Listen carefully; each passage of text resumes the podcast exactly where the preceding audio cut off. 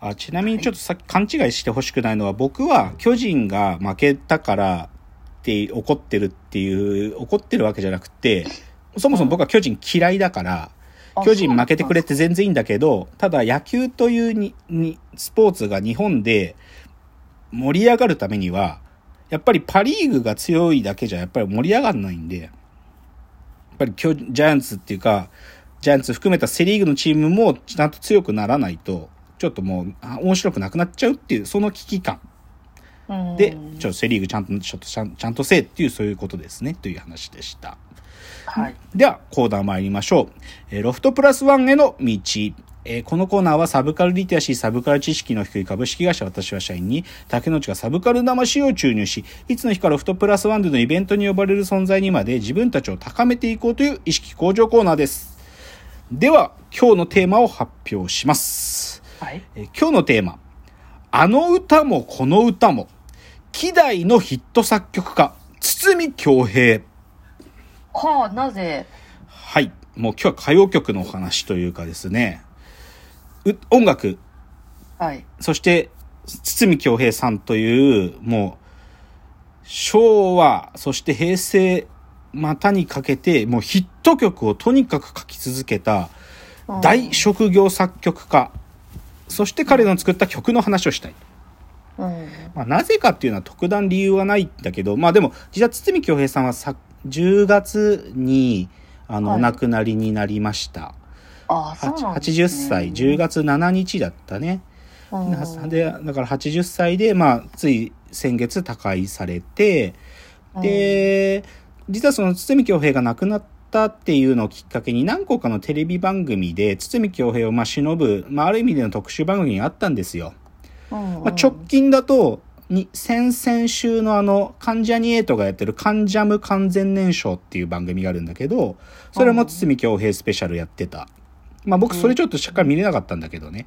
で、他にも N, N スペで堤京平のとあのスペシャルやってたりしたんで、だからちょっとそれで僕もまあ、なんていうの、改めて堤京平が作った曲たちっていうのを見返すとさ、やっぱりちょっとおかしいくらい全部堤京平の曲なんだよね。我々が知っているいろいろなヒット曲のそのほとんどが堤京平っていうことを知るので改めてね。だからそれをもうただただすごいねと言いたいだけの回です。はい。で、その、あまりに多くのヒット曲を世に送り出した職業作曲家である堤京平さん。まずね、うんちょっと数字って意味でいちょっと言うとね、うんまあ、1971年から、まあ、71、72、73、うん、な、1987とか、まあ、ちょっと間が飛び飛びなんだけど、10回だよ。計10回にわたって、作曲家別のその年のレコードの売り上げの年間1位を取ってるわけ。すごいですね。そう。で、さらにね、その、作曲作品がね、そのチャート1位を取った年代がね、1960年代、70年代、80年代、90年代、2000年代で、この5年代連続でチャート1位取ってるわけ。え、2000年代も撮そう、そうなんだよ。そうなんだよ。そこがすごいでしょ。すごいでしょ。さらにそうそうそう。んで、60歳ってこと？だそうだよで？で、2010年代も含めて、6年代連続でトップ10にチャートインさせてんだよ。めちゃくちゃすごいでしょ天才じゃないですか。異次元なの、そう。で、で、どれぐらい異次元かっつうと、その、うん作曲家別の、その、売り上げね、枚数。うん。あの小室哲也が、7184万枚なのね、小室は。はい。なんだけど、堤京平、7600万枚なんだよ。わかる？この凄さすごいでしょ小室さんってしかもさ、CD がバカ売れしてた時代に量産してこの枚数じゃん、うんこの、およそ50年にわたって作り続けた人が7600万枚売ってんだよ。すごいでしょもうこの数字だけで震えるよね。で、で、まあ僕ね、だからその、実は堤京平さんがお亡くなりになるニュース見る前に、この番組見て堤京平のこともう一回調べ始めたっていうきっかけの番組があって、それが何かっていうとね、フジテレビでやってたんだけど、あの、石トンネルズの石橋貴明さんのね、石橋貴明のタイムトンネルって番組があったのよ。うん。これね、あの、去年の10、ちょうど1年くらい前にやってたんだけど、で、その時の番組の、あの、特集が、この曲全部同じ人が作ってます。謎の作曲家、堤京平ってすごいっていうやつだったの。だから、ちょっと今日この話に沿いながら、あともう一つ、あの、NHK スペシャル、これは、あの、先月の末にや、10月31日にやってた N スペで、堤京平からの贈り物、天才作曲家の素顔っていう、えあの N スペがあったんだけど、まあ、うんこの二つのちょっと紹介してた内容を、ある意味なぞりながら、ちょっと堤京平のヒット曲たちを、とにかく紹介していきたい。で、一つちょっと断っておかなきゃいけないけど、堤京平さんって、でも、なんで僕らそんなに知らないかっていうと、ほとんど出ないの、メディアに。もうこれ本人のポリシーで、ある意味うん2005年にある番組が作られるまでは、もうメディアの前で語ることは今まで全くなかったの。なんでだ？ろもうく、それね本人のポリシーで、黒子に徹したいっていう。自分そう。自分は職業作曲家だから、あくまでも裏方、黒子なんだっていう本人のそういう強いご意志があったので、そのももう絶対出なかったわけ。だからそういう人なんでちょっとそういう謎めいた作曲家だ、方の、でもヒット曲だけ聞くともう驚きますよというので、今日順に行きます。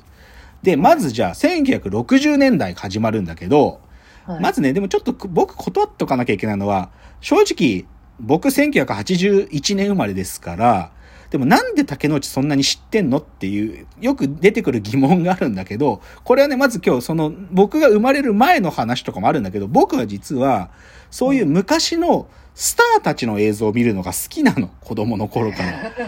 なんか、やっぱりすごく華やかに見えるし、かっこいいんだよね、昔のスターの映像。だから僕は今日、昔のスターたちの映像を、か、ま、さもその時代に生きて見てきたかのように喋るが、でも、どっちかというとそういう僕の、なんていうか、好きな、好きなスターたちの映像っていうのがあるから、ちょっと今日そういう話になります。はいで、まず最初の堤京平の、一番最初のヒットは、はい石田由美さんのブルーライト横浜ね。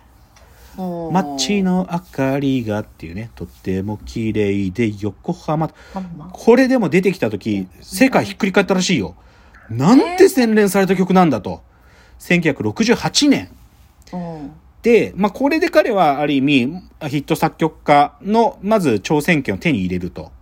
で、うんこの次が驚くことだけど、1969年に、うんサザエさんの、うんあの、オープニング、今でも使われてるサザエさんのオープニングとエンディングのこの二つを作るんだよ。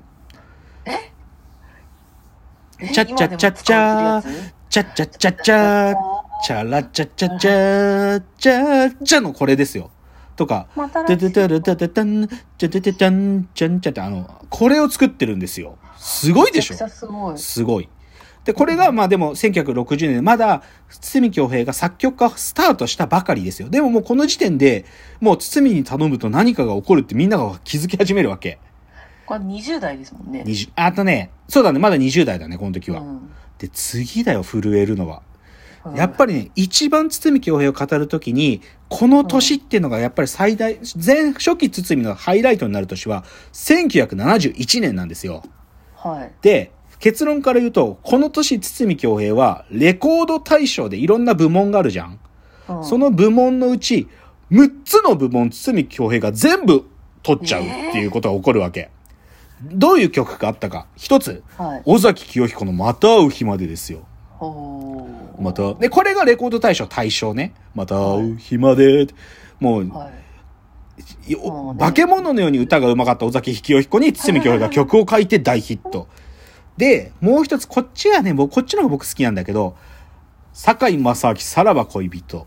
さよならと書いた手紙、テーブルの上に置いたよ。知らない？いつも幸せすぎたのにっていう、この歌です。うんこの町秋。若き日の町秋がこれで、もうこれレコード大賞大衆賞を取るんですよ。この、また会う日までとさらば恋人、堤京平が書いてんだよ。同じ人が書いてんだよ。他にも南沙織の歌って浅岡幸二の曲だったり、これでもうレコード大賞のほとんど全てを堤京平の曲が埋めちゃったんですよ。えーちなみにね、これぜひね、さ、堺正明の、町明ね、さらば恋人、YouTube でね、動画見てほしいな。若い町明がめちゃかっこいいのよ。あそうなんだめっちゃかっこいい。まあ、顔はネズミみたいな顔だけど、細くてね、ほんとスターって感じ。あー、スターだなって思う。へえ、そううなんだ。さよならと書いた手紙っていう歌い出しがかっこいいんだよっていうので、これ1971年。ここで伝説なんですよ。だからやっぱり堤教室の一つのハイライトはこの1971年。うん尾崎洋彦のまたう日までとさらば恋人は堤京平から生まれてるっていうこと。驚き。そうですね。うん、で、他にもね、堤京平は、まあ、初期の頃から職業作曲家ってアイドルに曲を提供することは多かったわけね。うんうんでうん例えば72年の郷ひろみの男の子女の子。君たち男の子、ゴーゴーですよ。ああ、すごい。そう。とか、浅田美代子さんの赤い風船とか、浅岡めぐみの私の私の彼は、左利き。これ73年の作品なんで、もう、ボンボン出てくるわけ。ボンボン出てくるんですよ。